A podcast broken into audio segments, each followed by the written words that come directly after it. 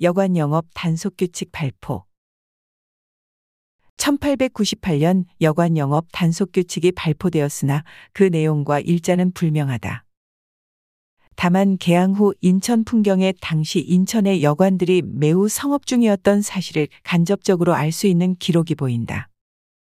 대브로텔이 양인과 1인 귀빈을 상대로 영업하고 있었으나 늘어나는 1인 여객을 위한 일본식 숙박 시설이 필요하게 되었다.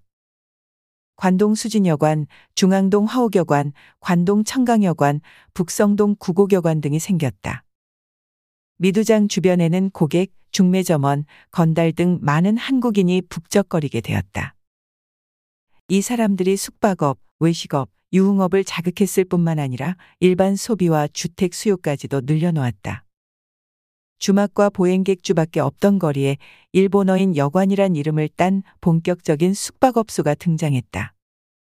용동 용강여관, 경인여관, 내동 개풍여관, 연안여관 등이 있었고 축현역 앞과 선창가에는 여인숙도 여러 곳 생겼다. 아마 여관이란 단어는 인천이 창안한 말이 아닌가 싶다.